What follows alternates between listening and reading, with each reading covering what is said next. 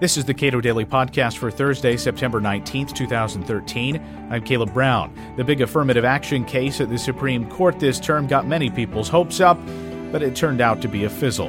Gail Heriot, a professor of law at the University of San Diego and member of the U.S. Commission on Civil Rights, argues that case might be back.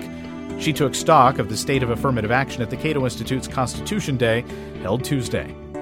The big case uh, was 10 years ago, uh, and that is Grutter versus Bollinger. Um, and Grutter versus Bollinger uh, ended up, it was a 5 4 decision, very narrow. Um, it ended up basically giving a green light to colleges and universities uh, to do what they wanted to do um, with regard to racial preferences. Um, and in that case, Justice Sandra Day O'Connor um, said that the court should defer to the educational judgment of colleges and universities. Now, and that obviously has huge implications, as, as you mentioned before we started recording here. If this had been done not that many decades earlier, we would have seen very different policies being adopted. The notion of deferring to the judgment of a discriminating state agency is really quite foreign um, to the, the, the standard constitutional doctrine of strict scrutiny. The usual rule is that courts are supposed to strictly scrutinize um, any law that discriminates on the basis of race.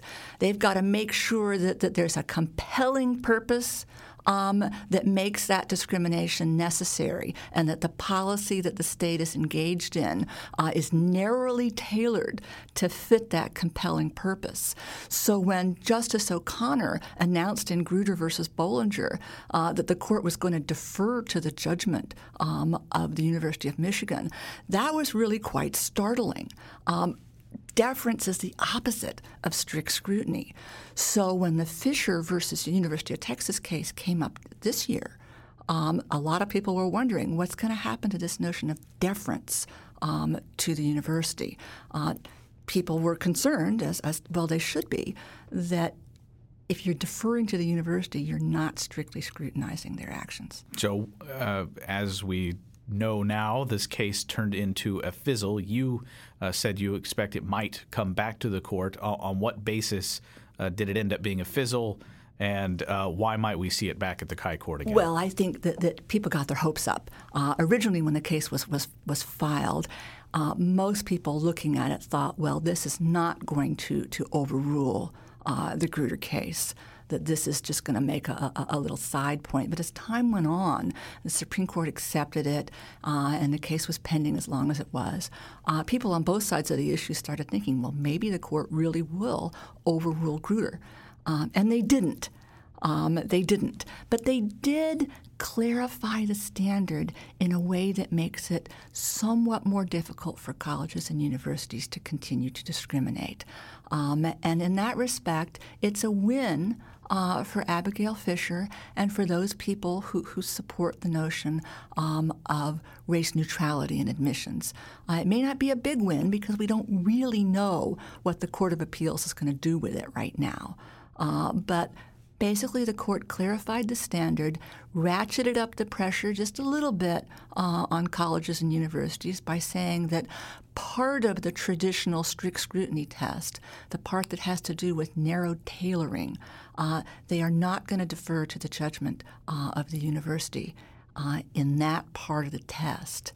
So now the court has remanded it to go back down to the United States Court of Appeals for the Fifth Circuit. Um, and we have to see how the Fifth Circuit applies this, this new clarified standard. What does the university have to do now to prove that their, their policy is narrowly tailored? Well, that's the problem. Nobody quite knows. Um, the opinion issued by the Supreme Court is very cryptic. It's only 13 pages long. That is extraordinarily short um, for a Supreme Court opinion. And although they make it very clear um, that they are going to apply strict scrutiny to the narrow tailoring issue. They don't tell us exactly what that's going to mean. They leave that to the Fifth Circuit. Now, my own view is that included in this narrow tailoring analysis is going to have to be some evidence that the University of Texas um, has looked at the evidence um, of mismatch. Um, and what I mean by that is there's a lot of empirical evidence um, these days um, that racial preferences in admissions are actually hurting minority students, and that we have fewer African American doctors, fewer African American scientists, engineers, dentists um, than we would have had if colleges and universities had consistently over the last few decades uh, been using race neutral admissions. Uh, what happens is you know, if you take a student, any student, not, not, not just a minority student, but a legacy student, a student athlete, if you take a student and you send them to a college or university where their entering academic credentials put them well towards the bottom of the class, they don't do as well as they would otherwise do. Uh, particularly in the area of science and engineering, it is very unwise if you have an ambition to become um, a science or engineering major. It's very unwise to, to attend a school where you'll be towards the bottom of the class. What happens is students like that end up switching majors. Sometimes they drop out, sometimes they even flunk out. Um, but a student is much less likely to graduate with a science and engineering major if he goes to a school where he's going to be towards the bottom of the class. Basically, what we have now for all the professions that require a science and engineering degree, we have fewer minority students um, who are getting those degrees, and hence we have fewer of, of, of fewer doctors, fewer engineers, um, fewer fewer scientists. Um, it's also probably true in the area of law school. You're better off going to a law school where your entering credentials put you in the great middle of the class and not towards the very bottom.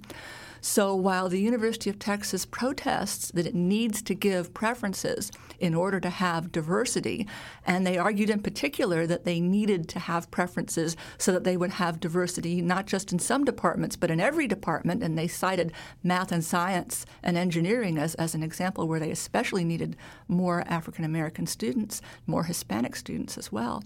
But in fact, what they were doing was backfiring.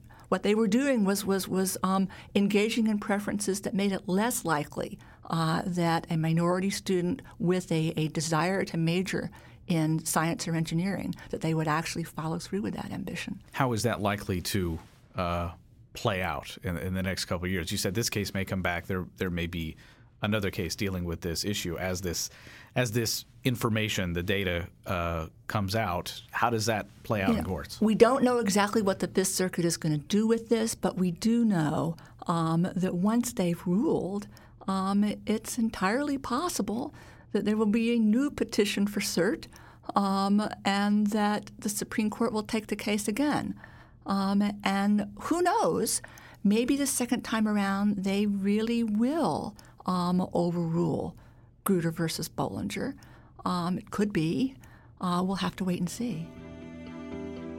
Gail Heriot is a professor of law at the University of San Diego and a member of the U.S. Commission on Civil Rights. You can watch the Constitution Day events at the Cato Institute at our website, cato.org.